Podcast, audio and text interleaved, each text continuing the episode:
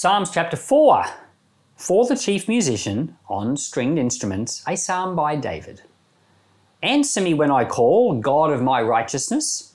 Give me relief from my distress. Have mercy on me and hear my prayer. You sons of men, how long shall my glory be turned into dishonor? Will you love vanity and seek after falsehood? Selah. But know that Yahweh has set apart for himself him who is godly. Yahweh will hear when I call to him. Stand in awe and don't sin. Search your own heart on your bed and be still. Selah. Offer the sacrifices of righteousness. Put your trust in Yahweh. Many say, Who will show us any good? Yahweh, let the light of your face shine on us. You have put gladness in our heart, more than when the grain and the new wine are increased. In peace I will both lay myself down and sleep. For you, Yahweh alone, make me live in safety. What we hadn't said earlier in the previous three chapters of the Psalms is that David was a musician. and he was a good musician.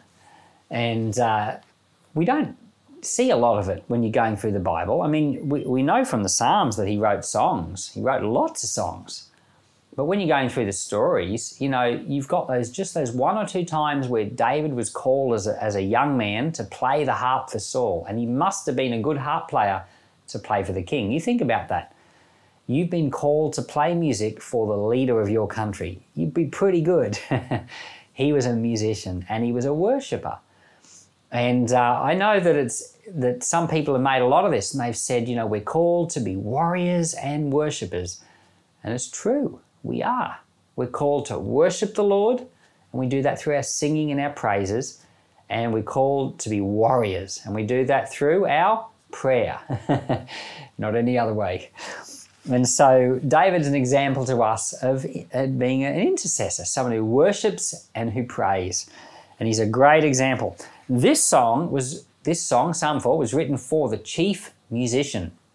We don't know who that person was, but presumably it was a role which changed over time. And in 1 Chronicles 25 to 27, David organized the musicians on a roster. There were systems. So I guess at any given shift, there was a person we're assuming was the chief musician. So this psalm was written for the chief musician to be played on stringed instruments, which today would be a guitar. Back then it would be, um, I guess, a harp or and as we go through the Psalms, we're going to find out there were other stringed instruments. We're going to find some interesting ones as we go along. And so he sings in this song, he writes, Answer me, Lord, when I call, God of my righteousness. Now, that is an, an, an interesting point to observe. Not a single person is righteous on their own, but we're righteous because of God. So it's not a case that God is righteous and he's not saying that, that he's righteous, right, and this is the God of his righteousness. No. It, the God is the one who gives him his righteousness in uh, the book of Genesis, it says that Abraham trusted God and God credited it to him as righteousness. Because of Abraham's faith, trusting in God, he was given righteousness as a gift. And that's how we're saved. We're saved by trusting in the Lord, and through a process of grace, God gives to us righteousness. So we're not actually righteous on our own. And David says, Answer me, God of my righteousness. So David's actually praying from a point of being righteous. We know he didn't do everything perfectly. We went through the book, the book of Samuel and 2 Samuel already. We know he made some terrible mistakes, a couple of really bad ones. And yet, he's righteous. Amazingly. He says, Give me relief from my distress, have mercy upon me, and hear my prayer. He says, I know that Yahweh, a God, has set apart for himself all who are godly. God will hear me when I call. This is true. God listens to the godly when they cry out, but no one's godly. So does God listen to no one? No. He, he listens to those who cry out for Him. When you and I cry out for God and we say, Lord, give us righteousness, give us your gift, forgive us our sins, we become godly. And the Lord hears our prayers. And then we continue to cry out, and the Lord hears those prayers as well. He says in Psalm 4, you have in uh, verse 7, you have put gladness in my heart more than when the grain and the new wine are increased. Or in, in a song we sing in church sometimes, more than when the grain or the new wine abound. Now that's a funny language to us, but that's payday for Hebrew people. So they didn't have, you know, uh, Walmart if you're an American, or in Australia, you know, Woolies, Big W. They didn't have those stores where they could go and get things. They had to grow their own. So they grew their own grain, they grew their own wine, like grapes, make their own food. And harvest time was payday. It wasn't only the time that their provisions came in, it was the time they, they harvested, they were able to sell and get money to buy everything else. So it was a happy time of year. And so he says that the Lord has put joy in his heart more than on the big payday. you imagine winning the lotto and getting a gigantic payout, or imagine, you know, um, someone gives you a big inheritance, a long lost uncle, and uh, you don't have the sadness of their passing, but you got the joy of the inheritance. Imagine that, that joy, and then on top of that, what it says here that the Lord has put joy in our heart greater than these things. And he says, I in peace I will lay down and sleep, for Yahweh alone keeps me safe.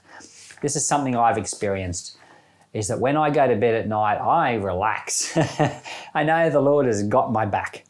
And uh, it does not matter what happens, things are going to be fine. And um, I know that there are people who, who struggle sleeping, they worry. They worry about things. And um, I just have to say about that, we all at times worry.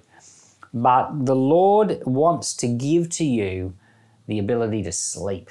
And He wants to give to you the ability to be at peace and to rest. He wants to put that joy in your heart. And you're going to be able to do that through a process of prayer and trust. Now, it may be that you've got to work it through. It may be, and I've heard stories of people that have had to work it through, where when they lay down at night, they're so anxious, they can't sleep. And um, so they're thinking all night long about all the things, all the possibilities of life and what, what can go wrong. In the morning, they, they're so wrecked that that's when they're starting to go to sleep, but that's when they got to get up. That's terrible.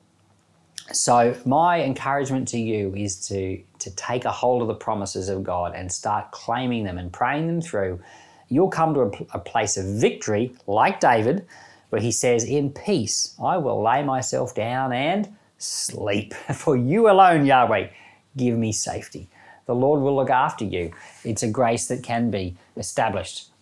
Now, I want to say, just before I wrap up this Psalm chapter 4, that the last Psalm, both these Psalms are by David. The last Psalm was written when David was fleeing from Absalom, and it was kind of a, a kind of a, a bit of a, oh, how bad things are Psalm.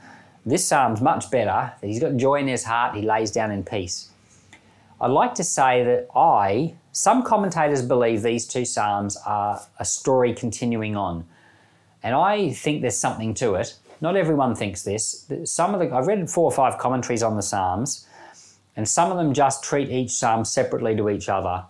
But one of the commentators was saying he felt that there's a whole series of Psalms in a row, three, four, five, and six, which are all connected to the story of David running away from Absalom. And um, that basically it's kind of him telling the story as he goes along. There's no proof of that, but there is something to it. And in the last psalm, Psalm 3, when David was fleeing from Absalom, he was very troubled. He cried out to the Lord. He felt in the last few verses that the Lord had heard him. But in this psalm, you notice he's much calmer. He's grateful. It says, I lay down and sleep in peace. So even though I suspect he's got enemies chasing him like Absalom, he's able to rest. He's just trusting the Lord. And so I think there's a place we can come to where in faith, no matter who who what's going on around us or you know who our enemies are, the Lord's able to be with us and give us rest. Thank God for that. Lord, we're so grateful for people who, like David, who are brave enough to write down their feelings and thoughts and their prayers for us, even though it would be highly embarrassing and many of us wouldn't do it. But I thank you for that, Lord, and I thank you we can connect with His heart. And Lord, we too have our own um, pains and our own joys, our own struggles and our own triumphs. Lord, walk with us. We want to know you. Show us your face, I pray. In Jesus' name, amen.